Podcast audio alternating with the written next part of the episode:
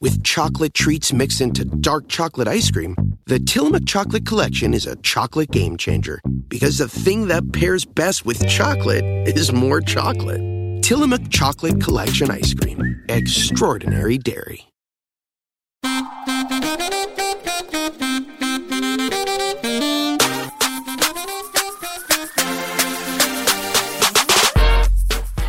And we're black with an all new episode of Keep It. God damn it. I'm Ira Madison III. I don't know if I get to introduce myself now, but all right. Uh, I'm Louis Virtel. I'm Aida Osman. Hello.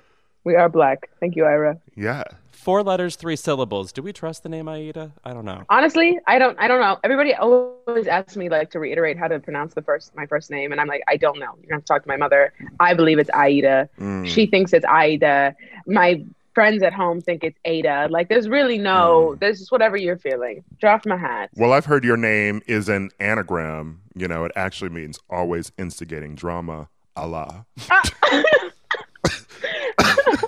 Allah as in God or Allah as in like in reference to someone and it's whoever I'm deciding to reference.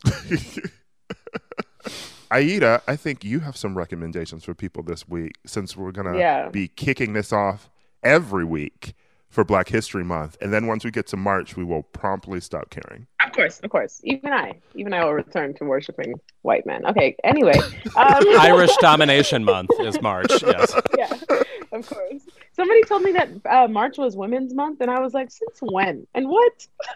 Is that true? I think it is. Did I know this? Useless. Okay. So the books that I'm recommending for Black History Month are all Black women. Because if it weren't, you know, I had, I love, of course, I love Black women, but if it were me, I would just recommend every Hanif book every single month. And y'all are tired of hearing that from me, I'm sure. Well, he has like 75. That's true. That's true. He's going to do like another dissertation on Tribe Called Quest next week, I'm sure.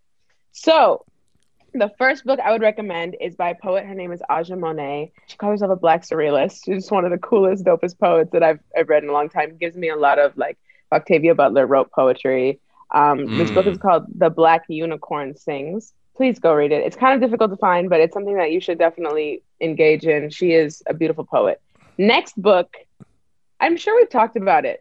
I'm sure we have. I'm sure you're familiar with Hood Feminism by Mikki Kendall. hmm Mm. Wow. Yes. Wow. Wow. Way to put feminism in perspective. I mean, we've we've talked pretty critically about white feminism and you know how it really doesn't have its place in the world, but we haven't talked as much about how black women are literally just trying to survive and don't necessarily need to have conversations about wealth disparity in the workplace because that's not where we're all at.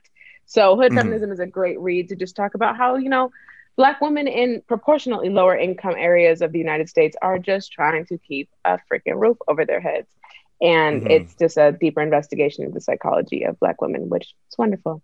And now a lesser known poet that I've been loving lately, who is a black queer person, is Ty Freedom Ford. And this book is called How to Get Over. Wow, if you like Jericho Brown, you will love Ty Freedom Ford. If you like, I don't want to call it lumbering, but it is it is slower and it's more quiet mm. poetry. It's summertime and the reading is easy. exactly. exactly. I loves you poetry. Yes. Now while you are reading all those books, and I'm so sorry if you don't live in New York or LA, I don't know what to tell you. Here are some black owned restaurants that I have just every dollar I've made at Keep It has just gone directly back into into the pockets of these two companies. Poppy and Rose is a brunch spot in the Flower District near downtown in LA. Oh my god! Oh my god! The pancakes and the waffles. I don't know I've what it been there. about black I've people where they can just cook food better, but somebody get to the bottom of that. Wait, where is this? The Fla- the Flower District. Oh, I don't know if you ever Mm. venture down there, Louis. DTLA, Louis. I'm my own flower district. All right. Okay. You know, always blooming over here. If you know what I'm saying. Come on down with me and the Ronettes, and we can sing our way downtown. This is a Mary Wilson episode, not a Ronettes episode. So please just take that right back. R.I.P. And then the last recommendation that I have is Bed-Stuy Fish Fry in Brooklyn.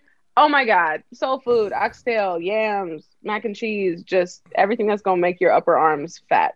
Like just go, go, go, go. And the last thing I want to recommend is Tierra Whack's freestyles that she's been posting to Instagram. I've never seen anybody's fingers move like that, and she's good at writing. So Go check those out. That's my last. That's my last Black History Month recommendation. What a piquant platter of stuff. That was I very know. entertaining. Yeah.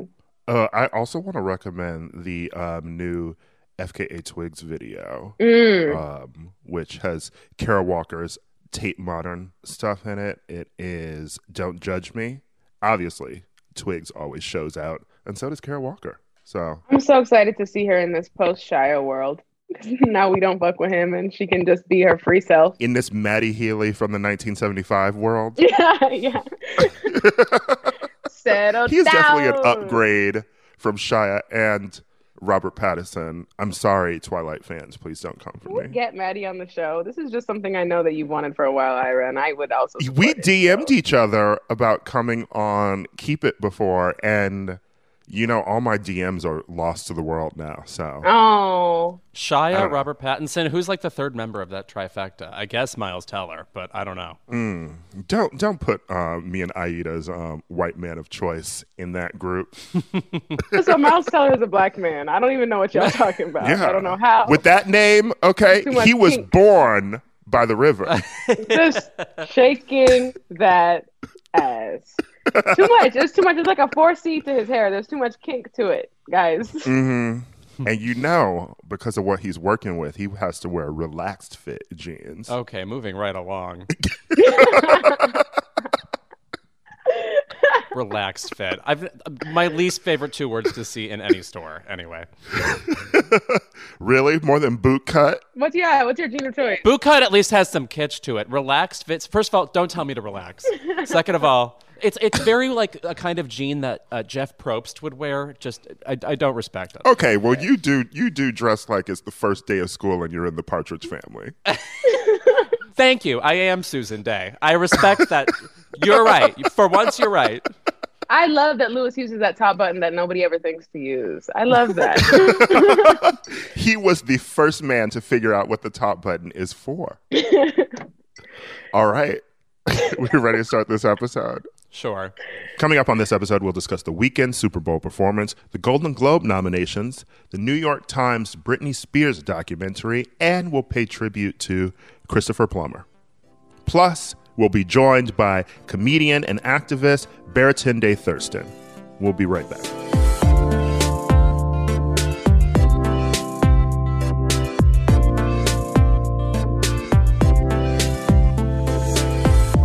Over the weekend, The Weeknd performed at the Super Bowl. My single, my single is dropping, is dropping.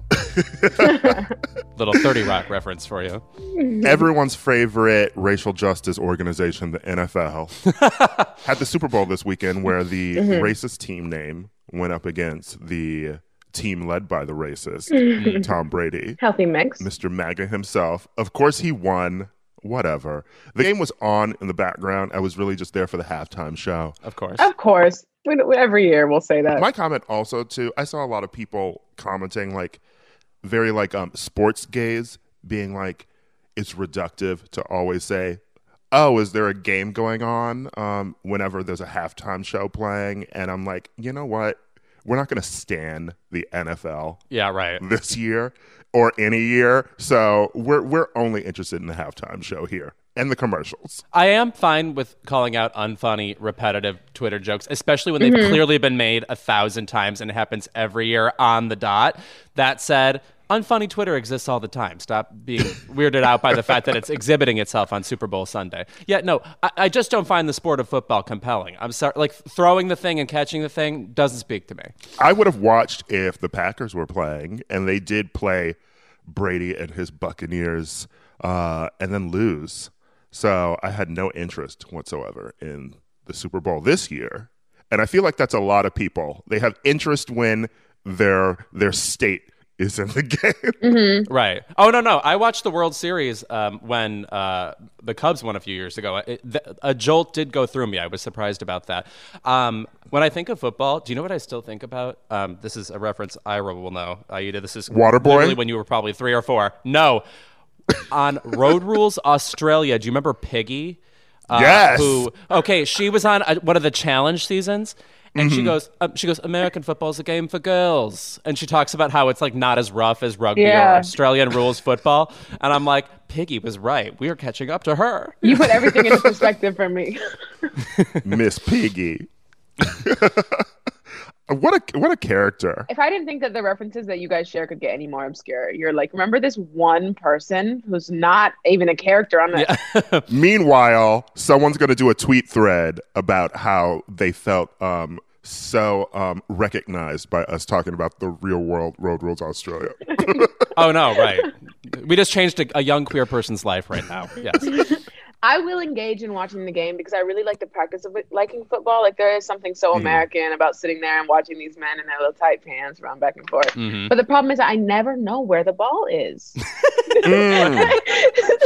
I I know that is the goof. It's a very small ball. Right. It's a small ball. We're zoomed all the way the fuck out. Football fields do not need to be that large. There's so many things wrong with the general makeup of the football field. Why? Right. Ugly field. Let's talk about the hmm. lines on the field. Not cute. Not geometric in the right way. By the way, too many people running. I'm sorry. You should be able to work it out so that only two people have to like sprint around if you're like that good a football team. Too many things going on. First and 10, seven and six. It's too many numbers. Figure it out. The only time I've ever understood football games is watching Friday Night Lights. Can we get the directors from there Yes. to go to the NFL? Let's remember because the I like the gritty, shaky cam. Mm-hmm. You know, I understood what was going on there. Right. No, again, my, my theory is you can't see the player's eyes when they're playing, so I can't connect with the stakes.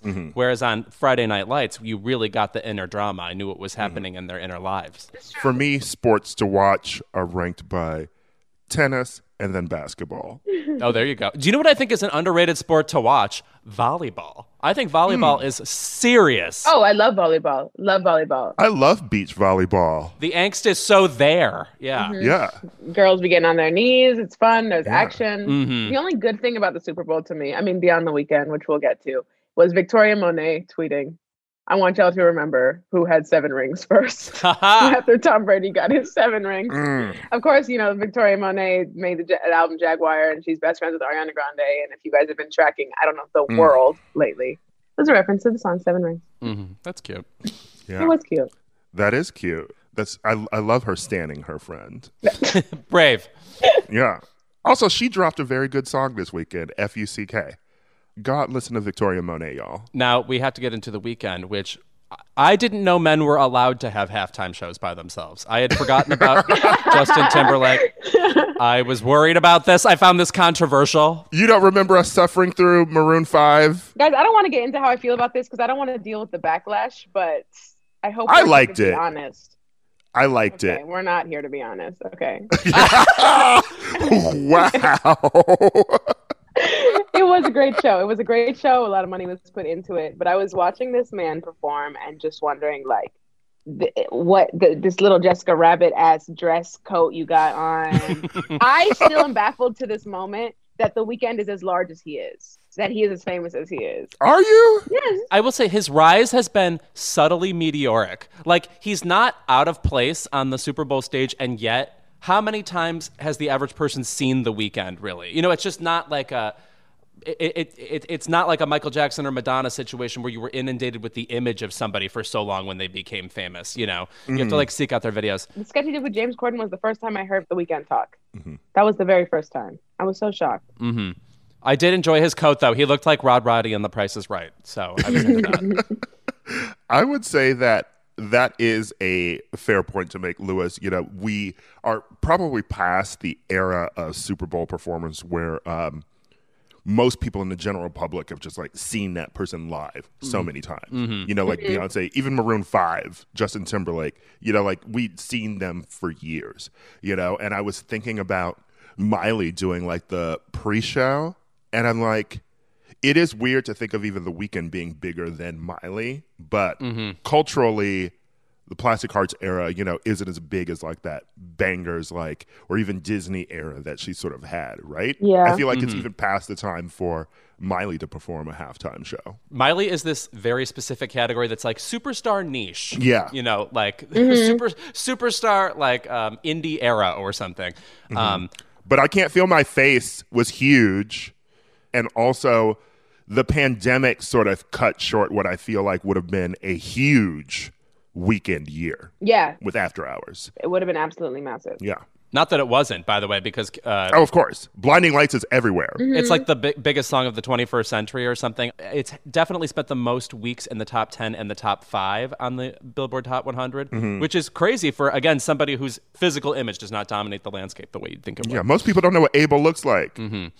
And speaking of not knowing what he looks like, he's always been under those bandages or wearing this weird Twilight Zone makeup that he's been trying to do for the Starboy release. And and and I just want to say this: it feels strange to me to have like a Beyonce or somebody doing a Black Panther tribute in a different year, and then in the year that George Floyd dies, we're doing I don't know loose commentary on getting a nose job. Like it's, I think it's a strange choice for the theme. And No, Aida, I kind of didn't know what the whole bandages thing was about. I, I thought it was way more political seeming at first. And then when he mm. was just talking about, oh, it's Hollywood related or image related, I'm like, is this the song Complicated by Avril Lavigne? I mean, it's just, it's not as deep as I thought. I actually found it interesting that it was devoid of politics whatsoever. To be honest, Speak on Uh, it. like even even like Gaga like caught the football right, um, or sang that American ditty at the beginning. Uh, this land is your land, you know. And J Lo even you know had the like. Um,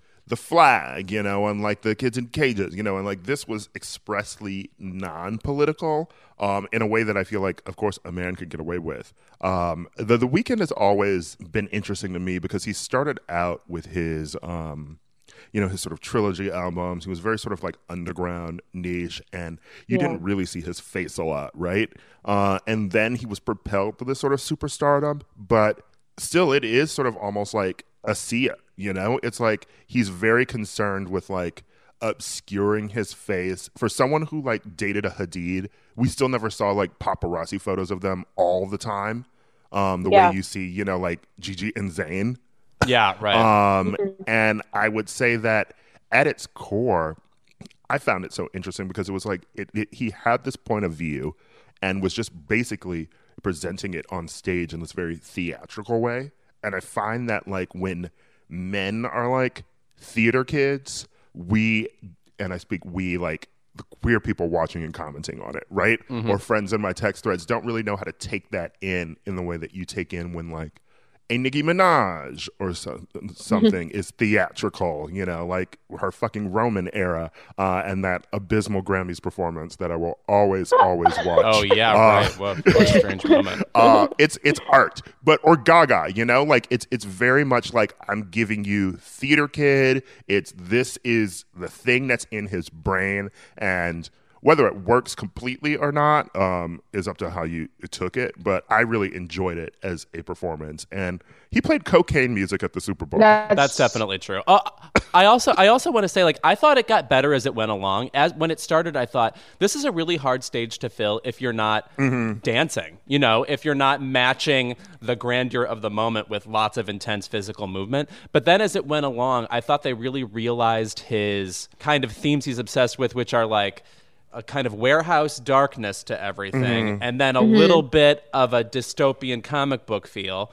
And then when they finally incorporated all those intense Watchmen looking guys dancing around, I mean, I thought that was pretty spectacular. And they utilized the space on the field in a really unique way, which you almost never see during these shows. It reminded me a little bit of when like Madonna came in doing mm-hmm. Vogue. Um, A very underrated performance, by the way. I love the beginning and end of it most of all, but yes. Oh, also, I think Madonna's the one who like turned the Super Bowl performance into what it is now, which is like Mm-hmm. now there's like all these set pieces and stuff that people incorporate as opposed to just performing literally for Mm-hmm. an audience. Although little as it said, she also pulled a Justin Timberlake at her Super Bowl. Doing what? It's just that we don't like MIA as much as we love Janet Jackson. Oh, But correct. When yes, MIA right. when MIA gave the finger, and then Madonna was like, "Well, that wasn't planned." yeah, right. Right. it's like, of yeah, of course, of course, you had no idea that was happening at all, Madonna. I will also say I'm surprised listening to all of the Weeknd's big hits in a row obviously his music is commercial, but he to me does not reek of contrivance. Like there's something about his music that does feel organic to what his whole thing is. Whereas somebody like Bruno Mars, there's always a little bit like Kohl's back to school sale to what he's doing. and I do feel like there's something in the Weeknd that is a little bit rad, is a little bit rad. Like Bruno Mars is Yeah. impersonating New Jack. You know, he's Yeah. giving you Jimmy Jam, Terry Lewis, um, but like repurposing it in like basically being a wedding singer, um, which is entertaining. Uh, and I like Bruno, but yeah, the Weeknd feels a bit more like he's. You get the influence he's borrowing from Michael Jackson, Prince, you know, Usher, but you know, it's like it feels slightly more original.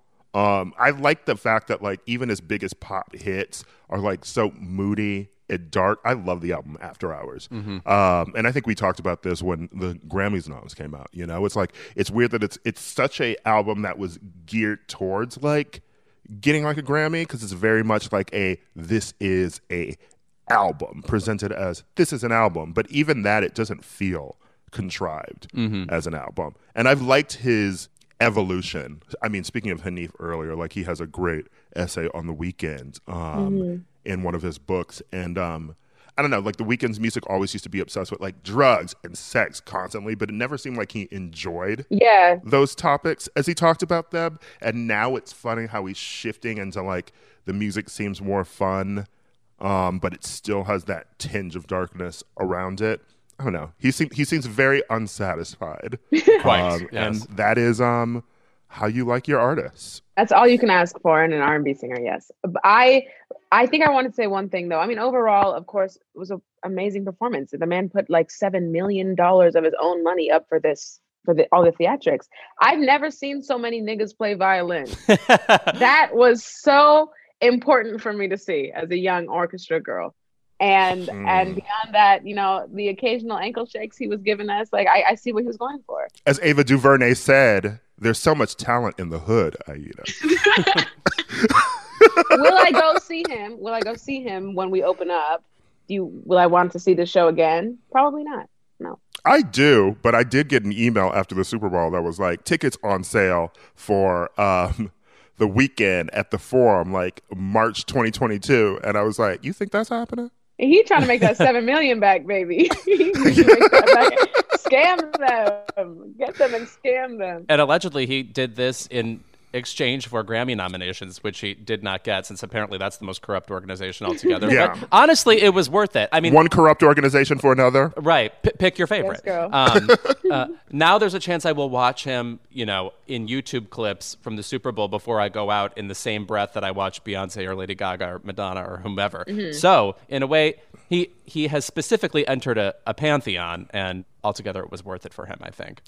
Well, speaking of corrupt organizations, uh, after we recorded last week, of course, the Golden Globe nominations did come out. Tough. Yeah. And I had the pleasure of stopping by Love It or Leave It last week to be on the rant wheel about Emily in Paris in particular.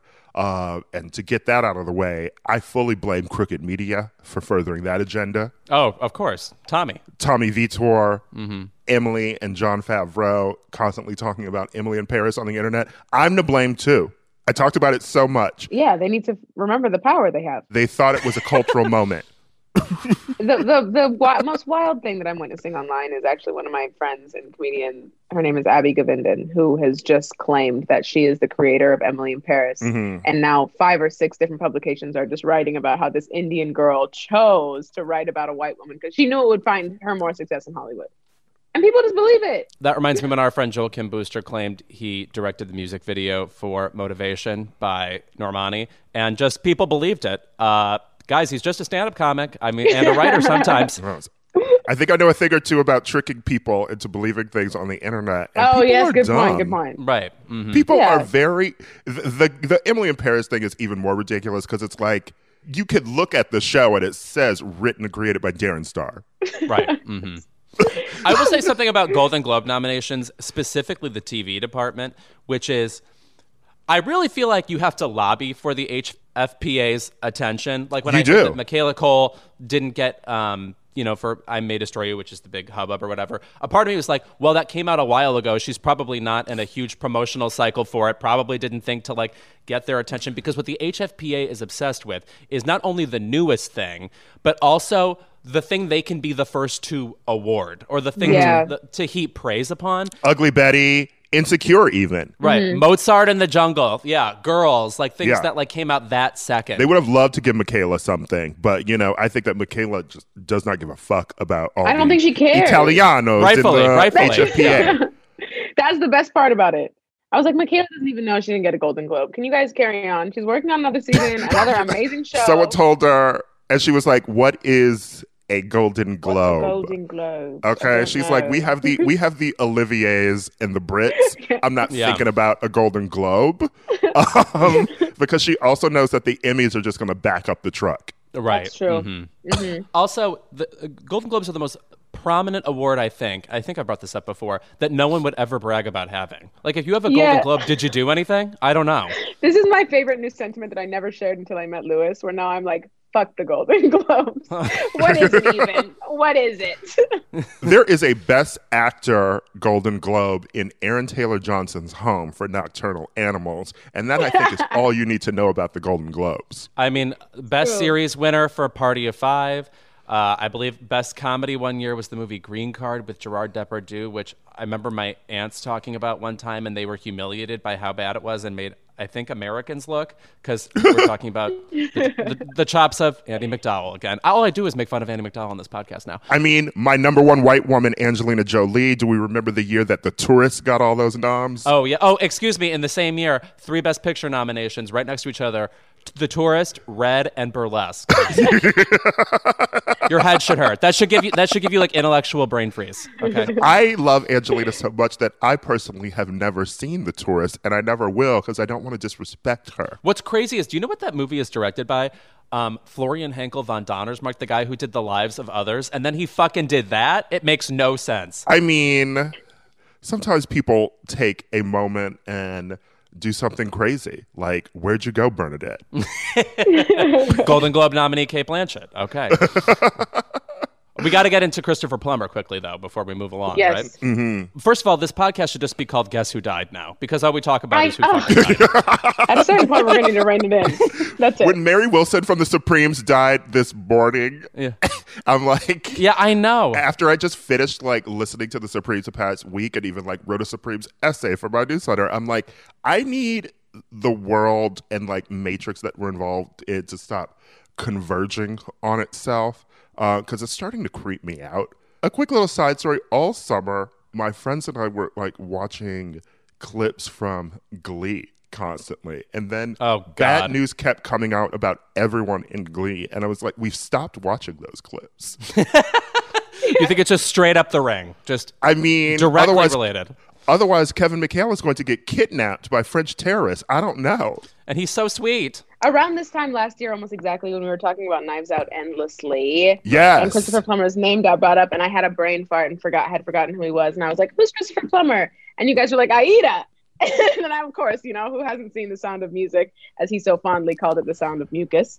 Um, it's so crazy how much he hates the sound of music. I do not Yeah. like that movie. You, yeah, you don't have to. I don't think any of us like that movie. I think we all love. oh that no, I. I do. It's very Okay. long, but yes, I love. Yeah, it's it's it is Lewis content. not really. I'm not like a super musical queen. My thing about Christopher Plummer in that movie is I would say he gives like the fourth or fifth best performance, even though I do like when he like snaps back at a couple people and says, I meant to accuse you. He has like his snippy lines. But it's just not it's a very like stoic mm-hmm. Character that barely gives us anything and like just Eleanor Parker and Julie Andrews and Charmian Carr, the people I really care about in that movie. But It's like, but it's like the Danny Tanner, Bob Saget of it, where the actor portraying that character is nothing like who he is. yes. And when uh-huh. he turns around, it's I'm, I'm happy he's since come around and enjoys the film now, but I he did not enjoy that no. at all, being that person. Very famously. You know, he's also an actor who I think has gotten better with age, Mm-hmm. and his face is just so fucking expressive. I watched Beginners um, this weekend, um, Lovely for the first time, which is it's weird that I missed it because I love Mike Mills's um, 20th Century Women,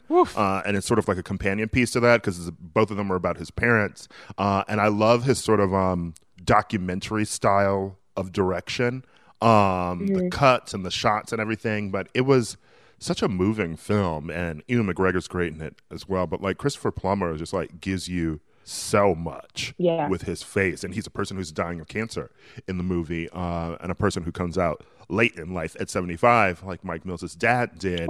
Uh, I will say, I never saw it because in my brain, I always thought it was a film about Christopher Plummer comes out late in life and then dates Ewan McGregor. well, that that ain't it. he does date a younger man, but not him. Yes. hmm yeah, Goran Visnjic Mm. from ER Helicopter crash victim. Yes. in an, right. hmm in an insane wig. Right. It took me so Um. long to recognize that man in the movie. Goran Visnjic is also in the Power of Goodbye video with Madonna, right? Yes. Yes. uh, and then, of course, Knives Out, um, which you all know I love so much. I rewatched twice this weekend. Uh, he's great in that, too. Oh yeah. I, I mean, I have to say, his best roles are his latter day roles. Um, uh, Like if you go back to the '60s, like he he is in a, a Natalie Wood movie called Inside Daisy Clover. That's not bad. He's in The Man Who Would Be King in the '70s. But if you wanted to rewatch something he's awesome in, you should watch The Insider, where Yes. um, Russell Crowe and uh, he Christopher Plummer plays Mike Wallace. It is a shockingly dead on portrayal. I don't think of Christopher Plummer as a somebody who does an impression of other people. He's a very, you know, kind of classical Shakespearean actor with a s- sort of Sean Connery gravitas. Yeah. But he is just fabulous in that.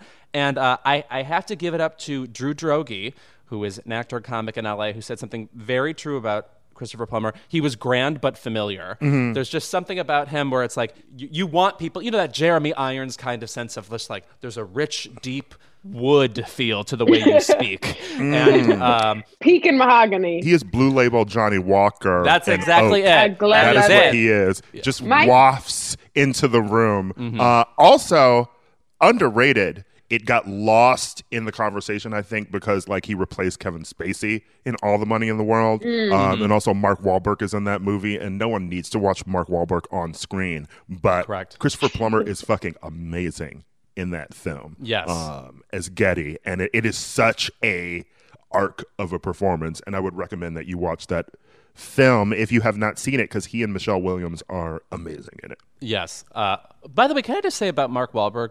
He's the only person that got an Oscar nomination for The Departed, and he gives my least favorite performance in that movie. They hand him all these plum one liners, and he does them so ham handedly. It's just, it, I wouldn't even describe it as acting. It's just, you had to spit out funny lines and didn't do it well. Anyway. Would you say that when he was nominated, you had no idea what was happening?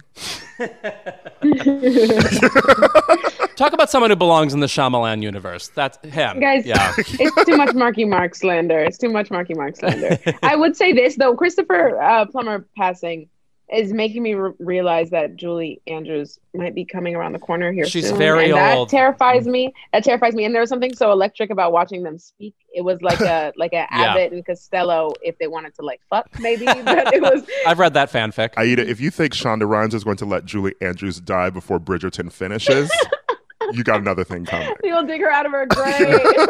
Or she'll die, and Shonda will be like, "Actually, we recorded the voiceover for the next 17 seasons of Bridgerton, so we're fine."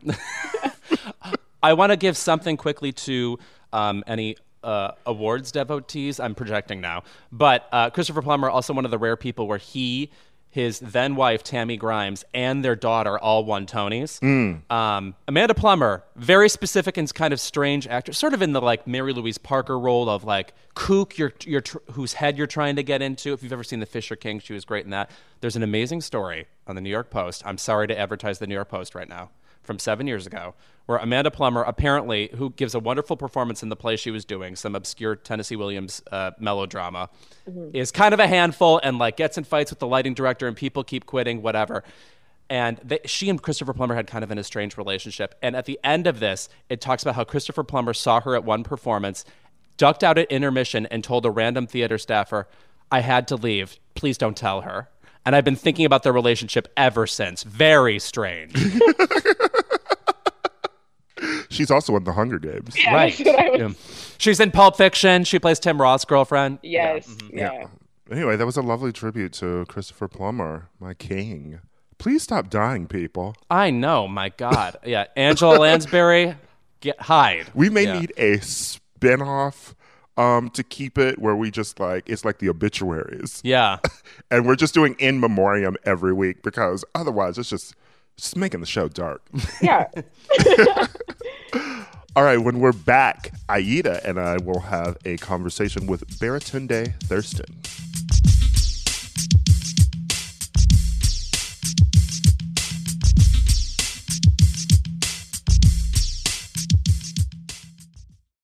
As a chef and a restaurant owner, I'm as meticulous about my cookware as I am about my ingredients. That's why I love Made in Cookware. Each pan they make isn't just designed to perform, it's crafted to last. As a mom, I love that I can trust Made in. It's made from the world's finest materials, so I can feel good about what I'm feeding my family. I'm Chef Brooke Williamson, and I use Made in Cookware. Shop chef quality pots and pans at madeincookware.com.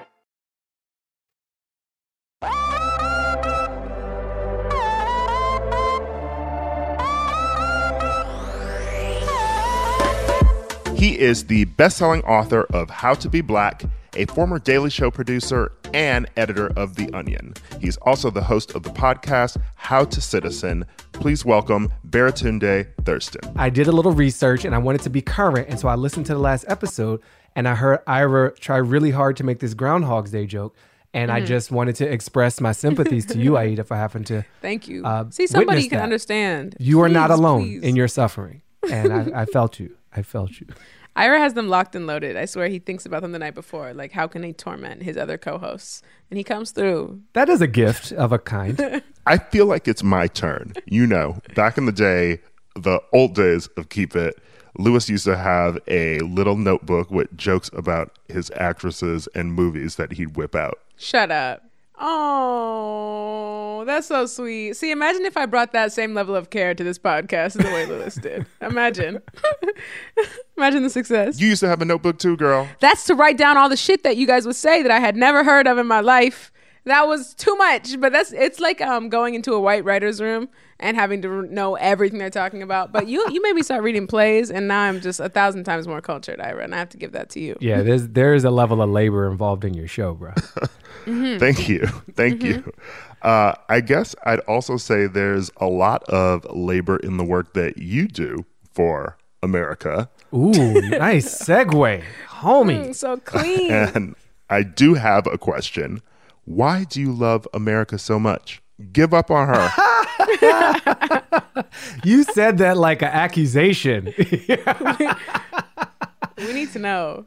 man because i'm here you know and and that love is not it's very complicated love it's not a simple like down for everything love it's uh it's not a no holds barred love it's a love you can love something and someone and someplace and still be mad at it and still be disappointed and briefly hate it and wish you never met it and want to want to leave Oh, like me and my roommate. yeah Yeah, so america is the roommate that we can't quit Me and America are Malcolm and Marie. Okay, I'm just eating mac and cheese, trying to figure out why she don't love me.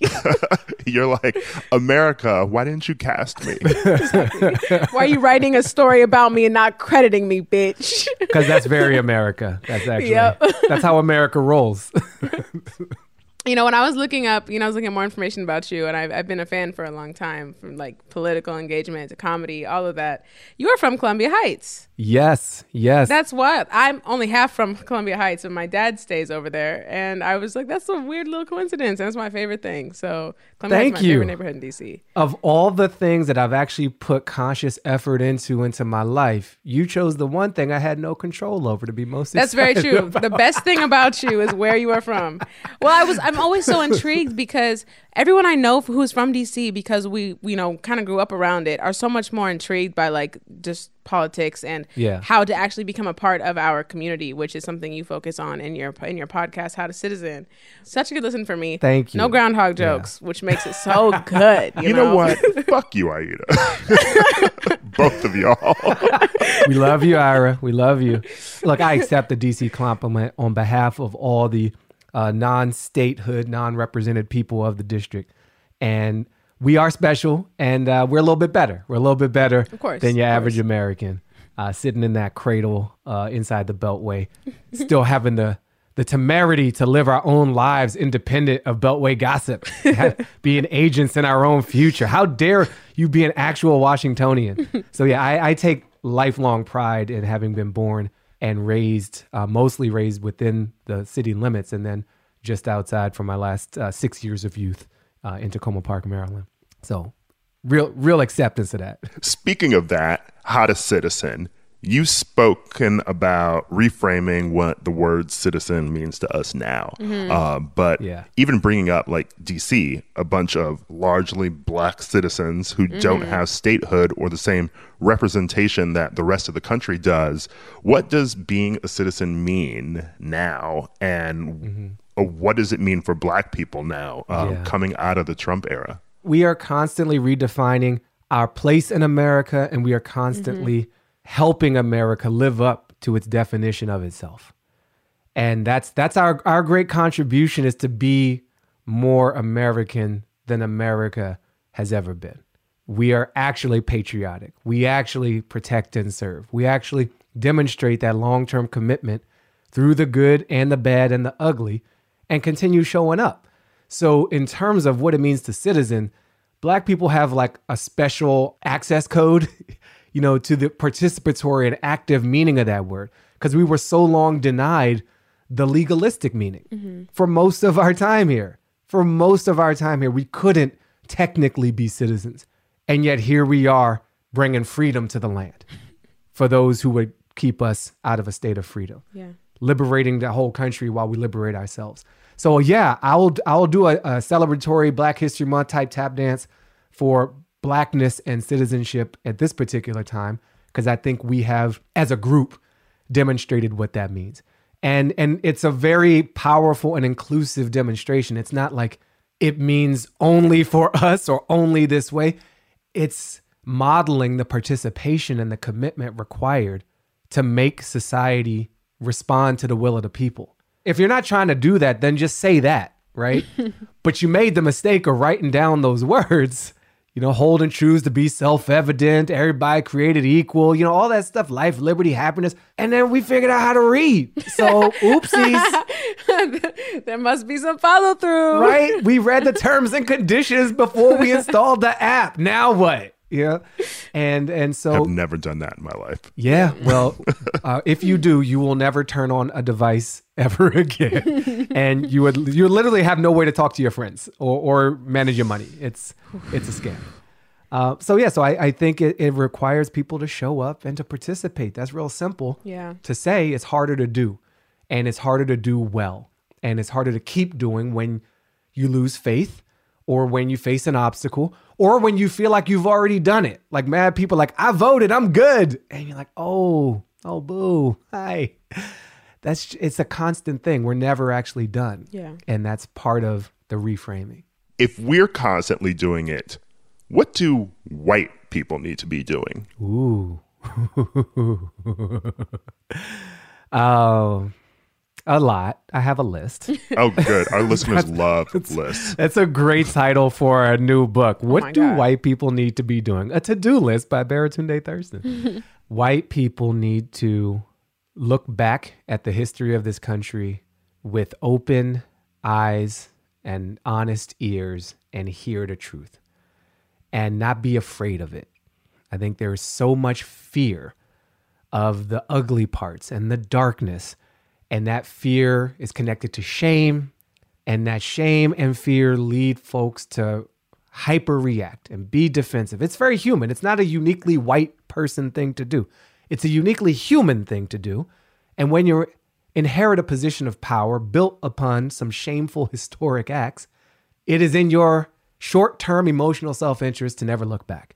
But not doing that means you don't have an honest view of what's happening right now and you can't honestly into the future that we should all be a part of. So, a big thing that white people can do is look at the real history without fear and without shame. Another thing white people can do, step two on my growing list of stuff for white folks, is to be in this joint struggle for all of our freedom for the long run. I know there's a lot of people who swapped out their how to make sourdough for how to be an anti racist books in the summer of 2020. and uh, they read White Fragility and they started following some black activists on IG. And they're like, we should have this systemic racism thing wrapped up by like Q3 2021, Coachella. and that's not how this works. We are all invested, sadly, in a multi hundred year system of oppression. And it's going to take a very long time to dig ourselves out of that hole. And then the third thing, because threes are somewhat digestible, and I don't want to take over your whole show. The last thing I'll mention is white people can see our pursuit of liberty and justice uh, not as something they get to bequeath unto black folk or poor folk or people of color. This is not a charitable thing. It's not like a gift that you bestow upon folks. It, it's for all. It's literally liberty and justice for all. And that includes white people. And so I, I need them to reframe the mission, uh, not to free or help black people, but to free and help themselves. See themselves in the struggle, see the greater potential for all of us when we can all be who we're meant to be. And if you see self interest in the collective interest, then that's good literally for everyone. Girl, we are shackled together. Yeah, yeah. I don't know if other people are feeling this, but I surely have, especially from the calm after the election and then the chaos since the Capitol storming. I've been feeling really idle as far as like giving back to my community or figuring out how to get back to my community during this time. So, how do you talk about, you know, be it black people, all people, giving back to their community in an active way on your podcast, How to Citizen? Yeah, I mean, we we the goal of the show is to show people doing work. And they're not always formal activists and they're not always political operative type people. They're they're just people, citizening. They're showing up, they're investing in relationships, they know their power, and they're trying to help the many and not the few. So there are folks who've done a lot of COVID related work, which is still required. And we've had people who are volunteering, who are donating supplies and running supply donation operations in their city. The most inspiring story we had in this family of stories was the community fridge effort, where folks are deploying refrigerators in their community on the street, plugged into a local business with their permission, and just putting food in it. And then folks who need food are taking food out of it. And it's this virtuous cycle. And people who don't have food to give will clean the fridge just to contribute in some way. And this a mutual aid level of effort that's popped up relatively spontaneously all over the country and of course the world because America is not truly unique. But the focus of our show has largely been the US. So that's a really great story to be able to tell. And it's a different way of flexing citizen that doesn't look like campaigning or doesn't look like marching in the streets, both of which are really valid and useful, but neither of which is the totality of, of what's possible. So I like that kind of story. And I like the other type of story, and we're digging into this in our second season the story of money mm. and like how we use our money to express our collective will and wield that power to benefit everybody in labor and how we purchase, what we purchase or don't, where we park our money or don't. And, so you realize every decision we make is an opportunity to make a statement and to build something more beautiful or double down on something a little more ugly. That could be overwhelming, but it also could be freeing because it looks like a lot of things. There's not one thing everyone has to do. So you pick something that's close to you, that's in your zone of interest, in your zone of, of influence, and work on that. And other people are working on another part, and we move it all forward together. This is the part where we cue get up off of that thing. Are you Uh-huh. listening? Kyle, Are you listening? This is yes. it. Oh, This there is is the- a great like backing track to this whole conversation that could be really fun. Going back to your work as a comedian, what's interesting to me is you used to work for The Onion for a bit. And um, I'm from Wisconsin, so I've always loved The Onion. Uh, and I'd love to hear about how you infused your own sense of humor in what I felt growing up, reading it every day in high school. You know, it, it was branded as like America's sense of humor at the time. But obviously, that came from a very white perspective um, and sort of what do you think that you were able to offer uh, once you joined Yeah, so I was at the Onion for five years, 2007 to 2012, in New York. They had left uh, Wisconsin in 2000, 2001, actually. The, September 10th, 2001 was like the office opening party for the Onion in New York, and obviously the next day was my birthday. Yeah, yeah, Satirical fashion. yeah. the fashion of the onion. So yeah, I mean, I learned a lot there. It's, it's the it's my favorite job that I've had, and uh, in terms of like full time employment, what I get to do now as me is probably more favorite because I work for me largely. But that was a good employment situation because I went to comedy like grad school. I think I learned what satire, like how you really make it there, which is you in the in the satire of a news operation, you really ape the form and you adhere to the serious form almost religiously so that the comedy shines through not because you use comic sans but because you don't because you use times new roman. Right? Like that's like oh we have to use a comedy font for a joke. It's like no no. And so you use ap style to write a news story about the most everyday thing. And i i had come in you know there definitely were not a lot of black people at the onion. And i was probably the only black executive. I became director of digital. So overseeing all the internet operations in terms of how we do the comedy online but i did have a an attitude showing up that i was a little disappointed in that they weren't as like racist as i expected you know like, like you ever have that happen where like these white people are the, gonna be the worst and then they're not and you're like oh wow I got to check myself before I wreck myself. what do a bunch of white, largely white boys from Wisconsin know writing about race? Uh, and it turns out a lot. it turns out there's, there's a deep amount of respect and like vetting and conversation. And so I, I wasn't, I didn't show up at the Onion to like save it from racism. and I, I don't think that's why they hired me. In fact, they, I mean, it probably didn't hurt, but I think my internet skills were a bit more uh, desperately needed in 2007 uh, than than anything else. But uh, you know, so here's what I learned: picking the target of, of a joke is a delicate operation. I think the Onion largely got it right. There are flaming times where they didn't. I mean, in 2013, that Quvenzhané Wallis joke about her being a C word does come to mind. Yeah. that was, and I, it's so funny because that happened after I left. Oh, wow. And did you get blamed for it? I did. I got blamed. So for the people who knew I had left, I was like the savior that wasn't. They were like, this is what happens when Baratunde leaves the onion. and then for people who didn't know I left, they were like, what have you been doing there? What's your job if not to stop bullshit like this? And uh and yeah, and I wasn't I wasn't in the room for that. And I so I really can't speak to what happened there, but I know that it is a dangerous art form. And I know that they mostly don't do stuff like that. And I know it's kind of inevitable that that would happen. So how do you respond to it? How you try to do better the next time? You know, no one's perfect. So I give them a little bit of slack on the no one's perfect thing. But also, as I vaguely remember the joke, it was a weak joke, you know, and I think that was also part of it. It didn't clear a bar, the high bar that I had learned there, which is like, what is the statement you're making? Who's the target you're picking? Yada yada yada. Uh, because the onion is, in my experience, there wasn't relying on laziness. And I think there was something about the Quvenzhané scene that I'd have to look it up again. But it, in hindsight, I remember feeling like, oh, that's also lazy. And maybe that sloppiness led to, you know, how this came out in the world. Yeah, but mostly, like I said, mostly good. And mostly learning how to say something indirectly. I tend towards serious, right? Even in our conversation here, like I'm in it. You know, I care a lot. And so it, it helped flex a muscle. Okay, how are we going to get this point across in a different way? One of my favorite Onion headlines, I didn't write this, I didn't write most of the famous ones. I had a lot of work there and I got some headlines in, but that wasn't my main contribution. But the Obama election night, you know, black man given nation's worst job, that's for forever. Mm-hmm. That is forever. Mm-hmm.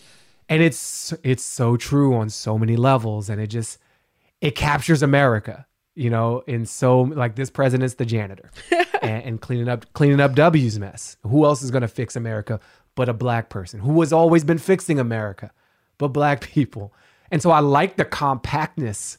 You know, it's a very efficient like message delivery to just spit that headline in the right font, not Comic Sans, and let people receive it and sort of process it. That's really dope. That was really that was really a lot of fun. And to be there during the internet era before all the Nazis showed up was a really it was a really good time. Oh yeah, I imagine that was blissful. Yeah. You're telling me I moved to New York in 2007 and worked at Radar Magazine, and I can't even fathom how I wrote pop culture news stories back then Yeah. without the constant stream of information that we currently have. Yeah. Yeah. It was a simpler time back then. Ah. I like that internet. I like it a lot. Well, I mean, that's why we have newsletters now to get back to the community part of We the just internet. we're going back. We're like stripping it down. Slowly reverting. You should start a newsletter. I mean, I have a newsletter. It's Recommend Tunde. Yeah, it's called Recommend Tunde. Recommend Tunde. yeah, it's a it's it's a weekly weekly dispatch. It's links I've clicked for you. Recommend Tunde. Exactly. And you were dragging my Groundhog's Day joke, naming your newsletter Recommend Tunde. I'm gonna sit in the uh, corner like uh, I don't make the worst puns every single podcast. I don't. I don't. I see no conflict in that whatsoever. I, see, I can both hate on your joke and legit celebrate Recommend Tunde. I want to. I want to ask you because I look. It's you know we've been in lockdown for what feels like forever now, but I'm always so interested in why people get into the line of work that they're doing. And you have this background in politics and this genuine care for the people around you, which just baffles me. Um, is, is like every day you care? That's wild. Um, is like is. Is lockdown giving you more clarity in your line of work? Are you just about to quit on all niggas?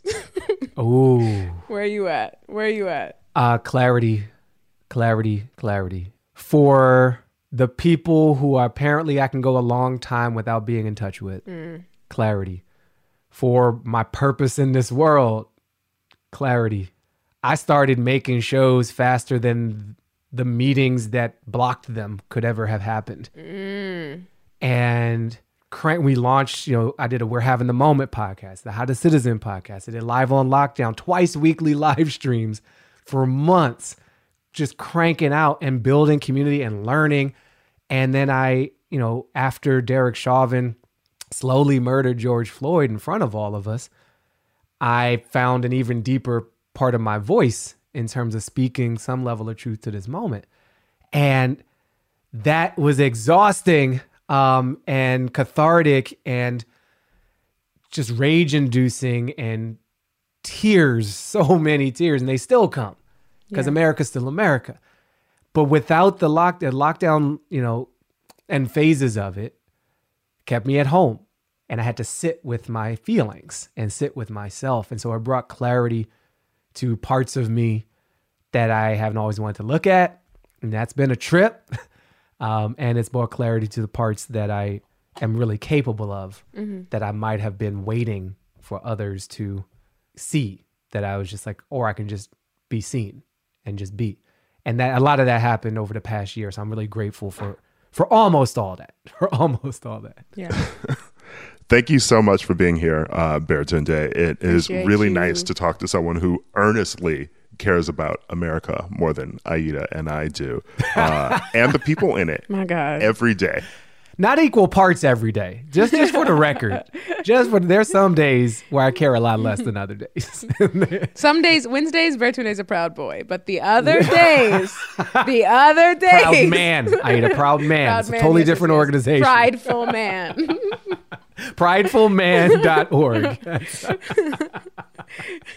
Thank you all so Yeah, much for you so having me. I love your energy. I love the education you put us all through. Uh, I do have a long list of plays to read and shows to see Mm. and books to skim. Uh, thanks to you. So Love skimming a book, to be honest. good. Coming up, we dive into the New York Times presents Framing Britney Spears.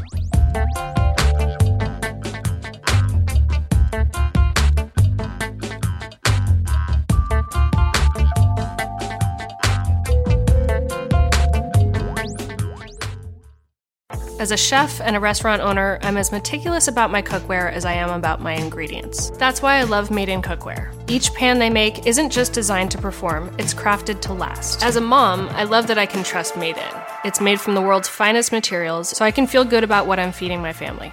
I'm Chef Brooke Williamson, and I use Made in Cookware. Shop chef quality pots and pans at madeincookware.com.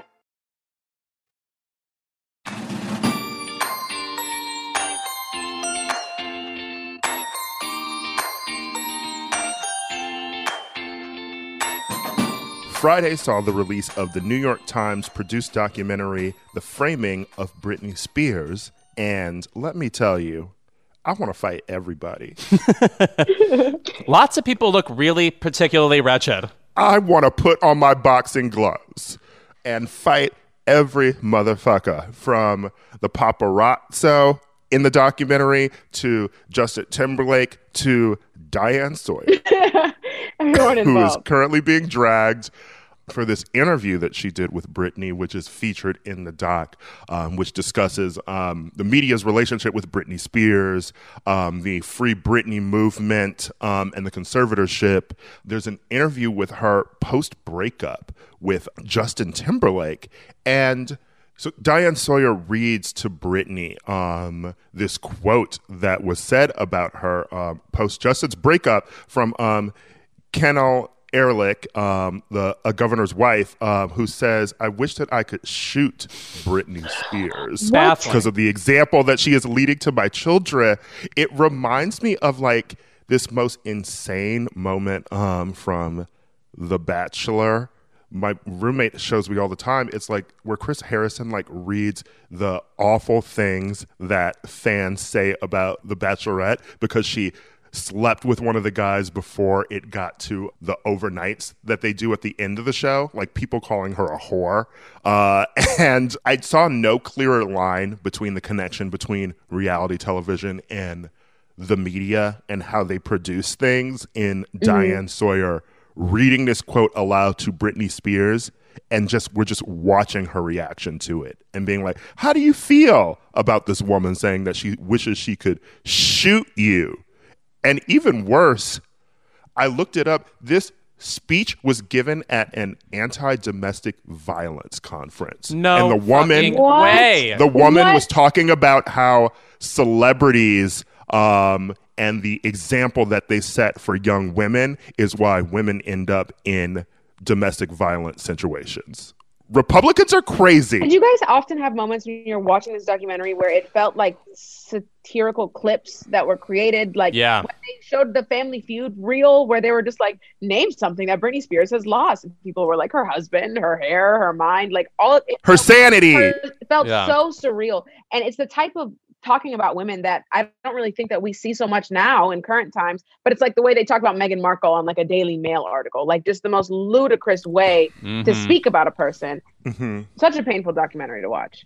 So sad. It is. Also, um, it reminded me of during the Taylor Swift documentary. There's footage of someone on Fox News saying, calling her something horrible. It just there's no accounting for the amount of horrible things said about these people, and also to these people. I just want to say about Diane Sawyer, what a crazy job that you would both interview somebody like Vladimir Putin about whatever war crimes, and then it's your job to ask Britney Spears, "Are you a virgin?" Like, just what, what is the journalistic standard at play here? It is really, really wild. Also, I will say, even though this is a New York Times mini documentary, it's a little over an hour, um, and even though. Honestly, if you just compiled clips of Britney being interviewed, I'm sure that would be enough for a, a specific and horrifying documentary. A part of this to me did still feel like fan service, which is It to did. say, Yeah. it, it didn't offer enough context for like the tabloidiness of the mid 2000s, like the Perez Hiltoniness of like mm-hmm. who else is being covered in this way. It sort of made it feel like all of this is only happening to Britney Spears. And I'm not saying it's not horrible. Truly, it is a bracing watch.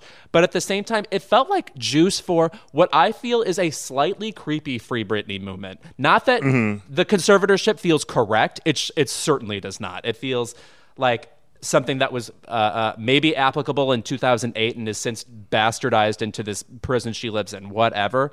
But there is there's something about the Free Britney movement that reminds me of the woman releasing the doves at Michael Jackson's trial, which is to say there's some sort of sense of personal deliverance about people getting behind Britney that has it's like getting away from reality a little bit or something. It just makes me nervous. I was going to mention that exact moment because I was like, wow, the scenes of people outside the courtroom with signs like Free Britney. I was like, this is exactly like people outside the courtroom uh, for Michael Jackson. And I was like, there's so much connection, obviously, between Britney and Janet being her inspiration and then like the Michael Jackson of it all. And so that just felt surreal. And you're right. I think that one, there wasn't enough context about what is happening at that specific time period, but there also wasn't enough context for the Free Britney movement. Yeah. Mm-hmm. Like, I wanted a deeper dive into these people because a lot of people are on the documentary and just sort of talking, and you can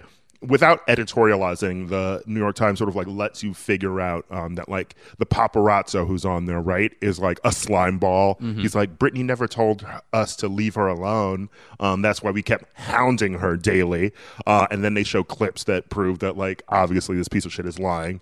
Um, but the people from the Free Britney movement who were like interviewed, like I don't think there's enough scrutiny of the fact that, yes, a lot of what they're saying is true, but a lot of what they're saying is insane and almost QAnon level. When you are reading into everything that this woman says uh, and finding secret clues, I'm like, are you a Swifty? no, no, like t- treating her life as something that has Easter eggs in it, kind of. Yeah. And the podcast co hosts. I actually am friends with Tess Barker and do think she's hilarious. And I, knowing her personally, I would say she's not like a crazy person whose whose like livelihood depends on Britney Spears. But it just, mm-hmm. I've personally have found the general fandom of Britney Spears from the beginning to be slightly condescending at all times, mm. and like like oh she, she's either a mess or she kind of doesn't know what's going on. And now it's morphed into this thing of feeling bad for her for those same reasons, and I just have always mm. found it like a little cringe-inducing. I would argue that at least around the people that I know who love Britney, uh, and she does have a particularly large black fan base. Totally. I think that the people who love Britney, It's Britney, um, and and especially me, my reason for loving her just comes from like that specific era where she was the fucking best. You watch her dancing, like the movement is in her. That's why she was the heir apparent to Janet Jackson. Totally. You know, and for me, my um standing, the culture of loving her comes from like she really was it and was serving us um the best in the game at that m- moment. And it it does remind you that you know like that Justin Timberlake thing happened to Janet right? Like he treated both Britney and Janet like shit um in the media. Um but Janet like goes away you know? Like the the justin thing helped but even before that she liked to take extended periods of just like being out of the public eye. And um unfortunately britney was never afforded that No. um, opportunity and i think that if she had taken larger um time periods like and had people in her life who would let her do that away for the public eye when she came back and was doing music like she wouldn't have been like hounded um, and I think that Janet got to see how her brother was treated. Um, and she was like, I don't want that life. Um, Moments where you just see like the paparazzi like chasing Britney like to her home in like LA, right? It's like, why is she living in LA? She should be on an island somewhere. Yeah. Mm-hmm. Please lift her out of here. I think for, you know, for what the documentary was lacking, it still gave someone like me who was maybe like 10 when Britney's 2007 hair shaving Yeah. incident happened, a lot of clarity about actually what was going on about her just wanting to see her children or being barred away from her family and you know getting to see this narrative reshaped with actual context about like okay she was having a moment and she was actually rebelling. And and now if you shaved your head in 2021 you're doing like a paper editorial spread or you're Rico Nasty. You know it's a lot more normalized now but to go back and and to see that and to, and to recontextualize it was was really good for someone like me. Hmm. I will say also that puts into perspective for me like how long this has been going on. Like the fact that we're mm-hmm. going on like 16 years of Britney Spears in this sort of embattled relationship with the media as opposed to one that felt a little bit more comfortable. It's like 15 years is a long time to be sort of adrift. Mm-hmm. And, and she's resurfaced and, and give us a lot of music that has now become as good as the Max Martin stuff when she first came out but it's just so long now and i don't know how anybody can be expected to handle that level of not just scrutiny but like condemnation for things that really have nothing to do with her. She really has been like uh, just a board for like a million types of projection. Yeah.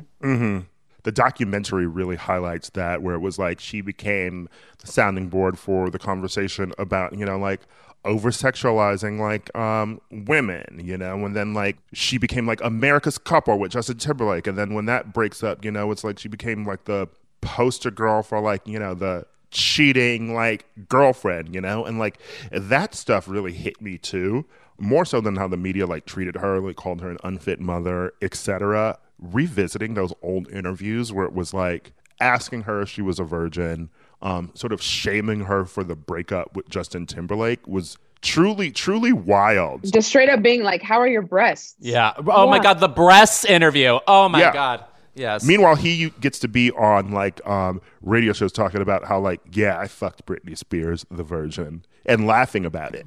Um, And really, this nigga has never been brought to justice.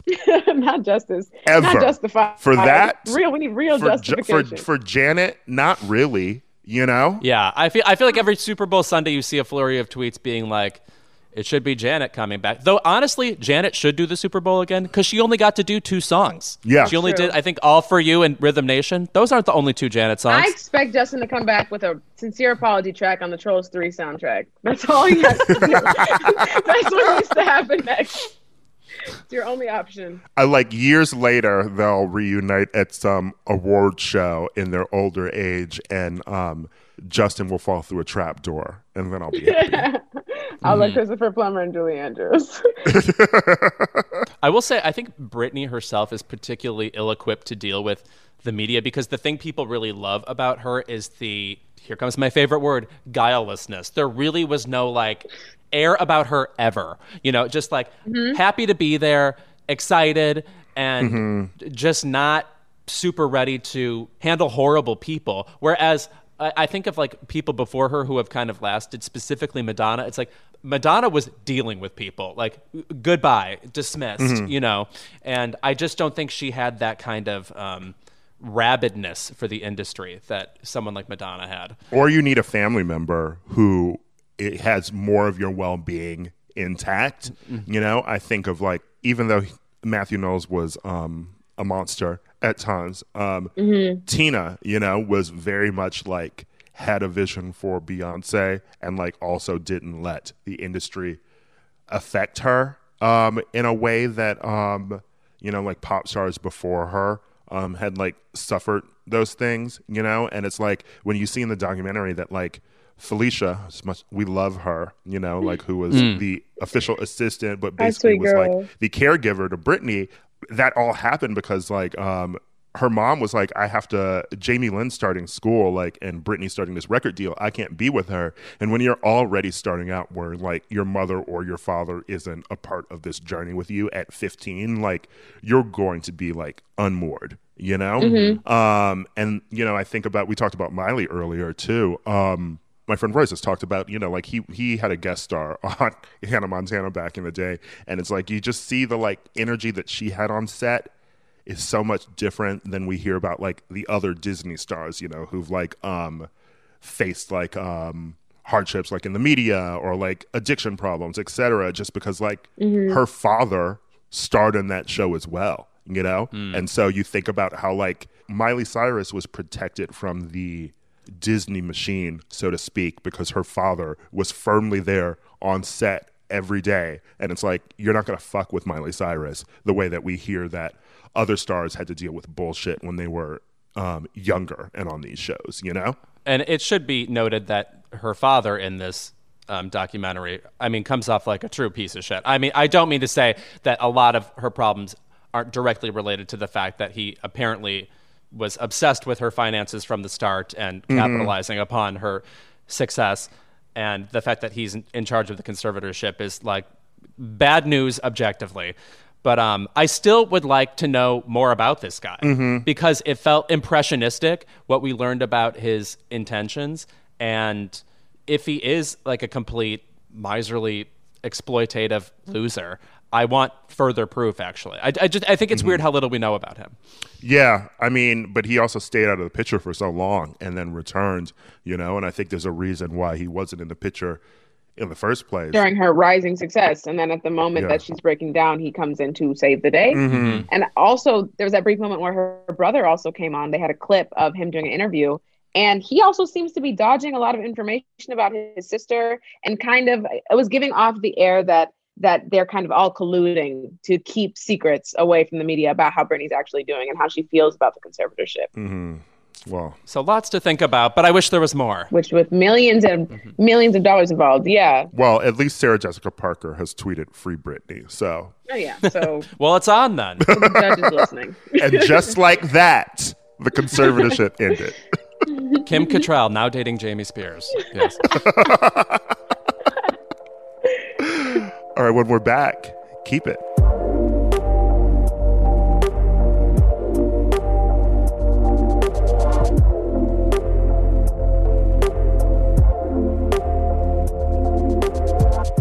We're back with our favorite segment of the episode Keep It. We are back. Wahoo! Yeah.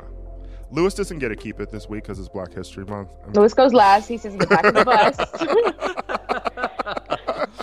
I will go. I will go first though because I it's is you know of course of course racism of course racism happened in February in our dear sacred month February. But my keep it this week goes to a country singer by the name of Morgan Wallen. Oh no! Yes. I know. Back in the news. Back in the news. Aida, I fully did not want to learn what a Morgan Wallen was.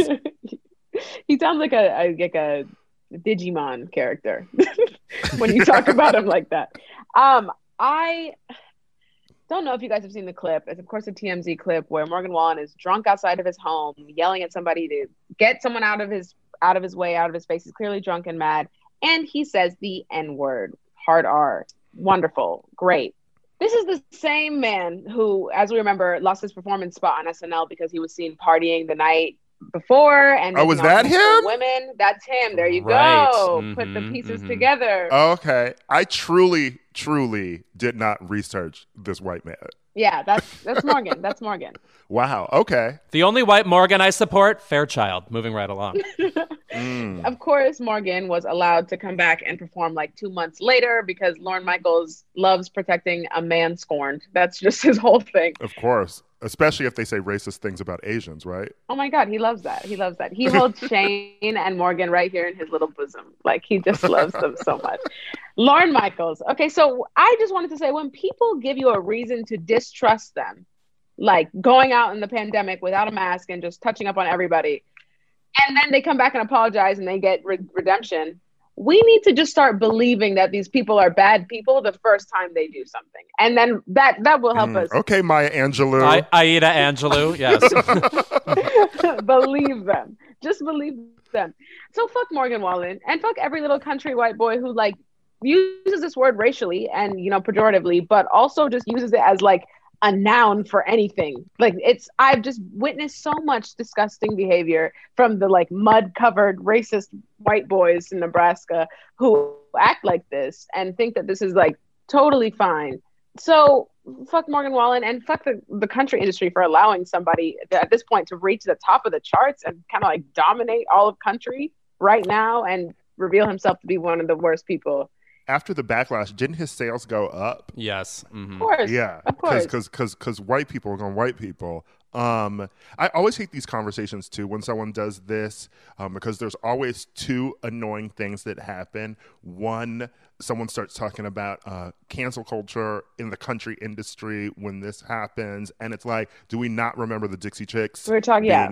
canceled for saying they didn't like Bush? And Literally. two, people always try to talk about racism in country music, and it's like, you know what? Country music is black music, so let's Yeah. talk about how black up. people created it, and then we're systematically pushed out of the industry to the point where like Lil Nas X can't even get a fucking country hit because they're like, oh, this is too hood nigga shit for us. Uh, and then you want to talk about this Morgan Wallen? I'm like, of course a person like this is at the top of the charts, right? Because the history Mm-hmm. of country music is taking from black people, putting it on white people, excluding black people, and this is the symptom of that. Not stream Darius Rucker. Eric said support black country artists. I'm I'm I'm right there with you. It's just so frustrating because now people are gonna be like, well, we need to have conversations about redemption and how Morgan Wallen can redeem himself and how can he learn. There's there doesn't need to always be space for that. Go figure that out somewhere else. I don't need to hear you go on another apology tour, post a little iPhone notes about sorry for saying nigga. And I'm saying the kind version of what he said. Fuck Morgan Wallen. The redemption conversation, too, as we've established on this show, always happens five seconds after we find out about the incident. Too soon. It's always like, soon. oh, this person did something horrible, like they're a rapist, or they said something racist. And then, truly, the same day, someone's like, well, when are we going to give people a space to like redeem themselves and learn? And was like, we just found out. Also, if this is just random, when when like random people on the internet say like, you know, yeah, where's this room for redemption? Is it possible this is just a topic you don't want to talk about, and like leave it to mm. other people who want to deal with the, the gravity of the situation? Stop trying to like change the course of the conversation because you're like bored with it or something. when Louis talks about the mamas and the papas, I go in the other room because I don't want to have that conversation. I'm John disengaging Phillips, from the that's deeply conversation. canceled. Yeah.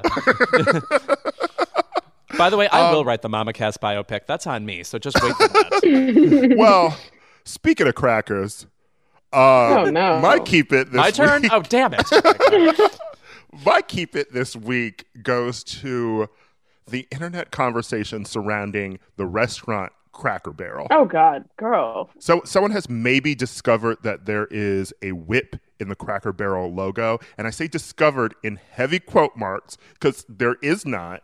But then it brought up all these conversations about where the name Cracker Barrel came from, and people started talking about how the term cracker was slang for like a slave master, you know, because he was cracking the whip, and that's where that term for white people came from. And I'm like, did we not know this? what did you think it meant? Yeah. Are we just discovering what the word cracker means in 2021? Come on now. We've had a year of being in the house. right. In right. the house. y'all, y'all haven't read the history. Y'all haven't read the etymology of the word cracker. I'm sure that's in White Fragility. Which I'm going to get There's to. no way. I have never in my life wanted to talk about the Cracker Barrel, wanted to eat at a Cracker Barrel. All I know is one time on a drive to um, Indiana to visit our extended family, there was a Cracker Barrel, and my grandmother specifically said we're not going to stop there because they were racist to and homophobic to my gay uncle in um, the 90s, and she has never eaten there since. So fuck the Cracker Barrel. Fuck the Cracker Barrel. I associate Cracker Barrel with like, it's like if you're on a long car trip, it's like off the highway, you know, in a very flat part of the country. That's what I think. So my home. I will fuck up a That's biscuit and gravy at a Cracker Barrel. Fuck y'all. fuck y'all. Oh, I won't tip the waiter. the Cracker Barrel when Applebee's exists. Exactly. How dare I when Golden Corral is across the street? How? Yes. how dare I? Okay. Golden Corral, Applebee's, like like these are the real honey. Give me a. Ruby Yeah. Tuesday. Mm, Long John Silver. so many options. No, I did. I did not say that. I did not say that. Fine cuisine. I loved a fucking fish sandwich from Long John Silver. Yeah, just seafood when I Just can see amber waves of grain. You're, we're from the Midwest. You're supposed to not understand seafood. I'm still baffled by it. I don't get it. I don't you get it. I don't really? I can do What- so- sushi and that's it, which is bizarre because that's like the rawest fish. I don't know Yeah. what's wrong with me. Obviously, like I'm black, so we like fried fish. But like Milwaukee is also where there are a lot of fried fish restaurants that sell perch. Um, so that is like my favorite fish. Um, and so I feel like we heavily had seafood every weekend, like the Friday fish fry. That is a Midwestern thing. Yeah, I guess. I, I, I, chicken is just more dependable. It just frightens me less. I- Yeah. nothing should be swimming. I'm sorry, just ever. I don't. I, I'm- don't even like Katie Ledecky. know. Louis, chicken swims in the sea. Why are you submerged in water Yeah, fully? Get out. Submerged. uh, anyway, now Yeah. Back to the other Cracker Barrel. Oh yeah, yeah, yeah. The other Cracker Barrel. Me. You're talking about my identity. Guys, Okay. Louis is wearing a whip as a necklace right now.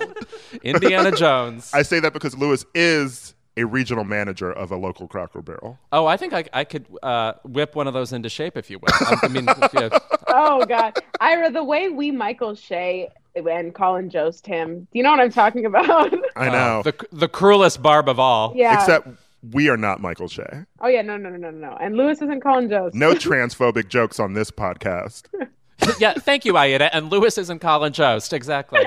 Yes. okay, my keep it this week is to a tweet that, as I write this, is still up. It's been days and days. Um, it is the actress Debra Messing, if you're familiar with television's Will and Grace. Oh, Debra Messing. She still acts? I thought she just tweeted uh, about Trump and um, looked at the scarf collection from Smash. And and tried to get into the I Love Lucy films. Remember? Debra Messing, no celebrity has ever had a more appropriate last name. Messy but it's a verb because it's ongoing. Literally, Usain Bolt is in second place. He, his name is not more appropriate for him than Messing is for Debra Messing. Uh, she she tweeted at somebody this the following thing. Thank you, and I am so, so sorry you have been forced to selflessly serve our country with a fear for your physical safety, your families. It's unthinkable and shameful. I am grateful you are a strong voice in our Congress. Now, I think she means to talk to a certain Michigan congresswoman and member of the squad, the AOC plus three. Mm-hmm. Yes. Instead, I'm looking at the at on this tweet, and it says, I am Rashida Jones. the things Angie Tribeca has seen. she clearly meant to respond to, and in fact, in the quote tweet, you can see the handle of Rashida Tlaib. And Debra messed that up. And the tweet is still up because we're t- we were talking about handlers with Britney Spears. Apparently, people are just straight up afraid to email Debra Messing anymore. but this tweet is just so emblematic of that. Like, first of all, you are doing the most in this tweet. You know, like, thank you so much. I'm gasping for what you've done for me, Rashida Tlaib. and you can't even get her name right. It's just so like, it's like a Goofus and Gallant version of performed white wokeness, you know? Not highlights for children. Yeah, high, right. Circle the shitty feminism, right? Um, She still reads that every Sunday morning right, right, right. before she tweets. She's moved on to Kid City. She's a little bit more advanced, Well, wait till she tweets at Ilhan Omar and it goes straight to Omar Epps. right? Wait, that'll be next week. It's like I understand people make mistakes, but like delete the mistake. I can't believe I'm still looking at this right now. It's been screenshotted and reshared and requote to re- tweeted a million times. It is just super appalling. And now you definitely don't deserve to be in that Lucy movie. Let's leave Nicole Kidman alone. My favorite misnaming of the past couple weeks actually has been Bella Hadid uh, when she saw the film Malcolm and Marie on her Instagram story. She wrote, "Spike Lee has done it again." No. You know what though? You know what though? It was a Spike Lee rip. Oh, all the beats, the jazz, the fast cuts, the water just running. It was. I, I understand. You know what? I stand with her. Is what I'm saying. I- How about that? Common now it's mistake. true. Yeah. Common mistake. I haven't seen Malcolm and Marie yet. I hear it's a mess. Oh, it is a mess. It's a mess. It's an enjoyable mess. It's an enjoyable mess. Yeah, Malcolm and Marie. Uh, Zendaya does what needs to be done. Um, my keep it to Malcolm and Marie actually goes to the fact that they are making Kraft macaroni and cheese in this film, and I want to know what black person gets that hype for Kraft mac and cheese. I swear to God, if Barry Jenkins goes home and his partner makes him mac and cheese, I'll find that person and kill them. Lulu Wang is not making Barry Jenkins Uh-uh. mac and cheese, okay? They are watching Cassavetes films and eating um, Momofuku. yeah, exactly. I've never had Kraft mac and cheese. It always was too vile seeming to me. Louis. It is Louis. Kraft mac and cheese is like know what you said, Louis. it How have you is- missed such a pivotal and like it's just part of being an American child. You know what? This explains so much. Actually, you've You know- never you had know- mac and cheese. Your brain to functions. its- Do you know what? Do you know what I was ingesting? The career of Barbara Stanwyck. How about that? Think about that next time. True nutrients. Some of us did both, Louis. All right. I could watch Double Indemnity while also whipping up some Kraft mac and cheese. Uh, Powdering cheese is- onto some noodles. right. I feel like you're only introduced to this as a black child because you know the superior mac and cheese which needs to be baked, but sometimes mom ain't home and you just got to make mac and cheese yourself. And it is for someone who hasn't had it, Louis. It's just there's something particular about making this cheese where you are never really ever going to get the measurements right to get, I guess, what it's supposed to be because there's always a version where you just still have like the chalky cheese that comes in the packet. Mm. Like when you're done eating it, it's like it still tastes like it hasn't fully um, dissolved, or like sometimes you put too much milk in it, or it's too watery. Well, it sounds amazing. Well, Ira, they took this out in post in Malcolm and Marie, but Zendaya actually cuts up hot dogs and sprinkles it in the mac and cheese. But they were like, eh, it's too much. It's too much. she made him hot dog tacos in the first draft. She said, "You want a maple syrup sandwich? Let's go, baby." hot dog tacos with um, Taco Bell um, taco Not sauce. the Taco Bell powder. Oh my god! I was like, Mom, it makes it so authentic. You have to get it. Splurge. I used I used to skillet it up hot dogs with the Taco Bell seasoning. What is happening here? I, I know, I know, I know, I know. Watch Malcolm and Marie. Uh, that was a Black History Month. The more you know, for you, Louis. Certainly, yeah. Dig deep into the packet drawer for this one, baby. I'm reach. I'm reaching for white fragility now. I. Sw- it, this is the month for me. Okay. Next week, we're gonna tell you um the proper way to make Kool Aid. Oh. Oh, right. With what exactly? Well, Sugar your people do not put enough sugar in it. Oh, interesting. Yeah, yeah. fully, fully in high school, I was at my best friend's home, and his mother made us Kool Aid, and I said, I- "I'm sorry, I don't think you made this right." you gave me the diabetic version. I don't need that. it needs full sugar. If you don't put sugar in it, there's no flavor. I mean, it's like it, it's not like there's top notes of lavender or something that you get if you don't put as much sugar in or whatever. Well, I don't know if you've met other white people, but you know they they don't know a lot about flavor. All right. Yeah, I've heard. Yeah. Well, that's our episode this week. yeah. Good episode. I had fun. I had fun too. We're glad you had fun. I'm welcome. Okay. Yeah. Were the ethnic festivities to your liking this evening? It was just spicy enough. Yeah. Thank you again to Baratunde Thurston for joining us. We'll see you next week. Keep It is a Crooked Media production. The show is produced by Caroline Reston and Brian Semmel is our associate producer. Our executive producer is Ira Madison III. I think I've heard of him. Our editor is Bill Lance and Kyle Seglin is our sound engineer. Thank you to our digital team, Matt DeGroot, Nar Melkonian, and Milo Kim for production support every week. Stay safe. Be blessed. God loves you. As a chef and a restaurant owner, I'm as meticulous about my cookware as I am about my ingredients. That's why I love Made in Cookware. Each pan they make isn't just designed to perform, it's crafted to last. As a mom, I love that I can trust Made in. It's made from the world's finest materials, so I can feel good about what I'm feeding my family. I'm Chef Brooke Williamson, and I use Made in Cookware. Shop chef quality pots and pans at madeincookware.com.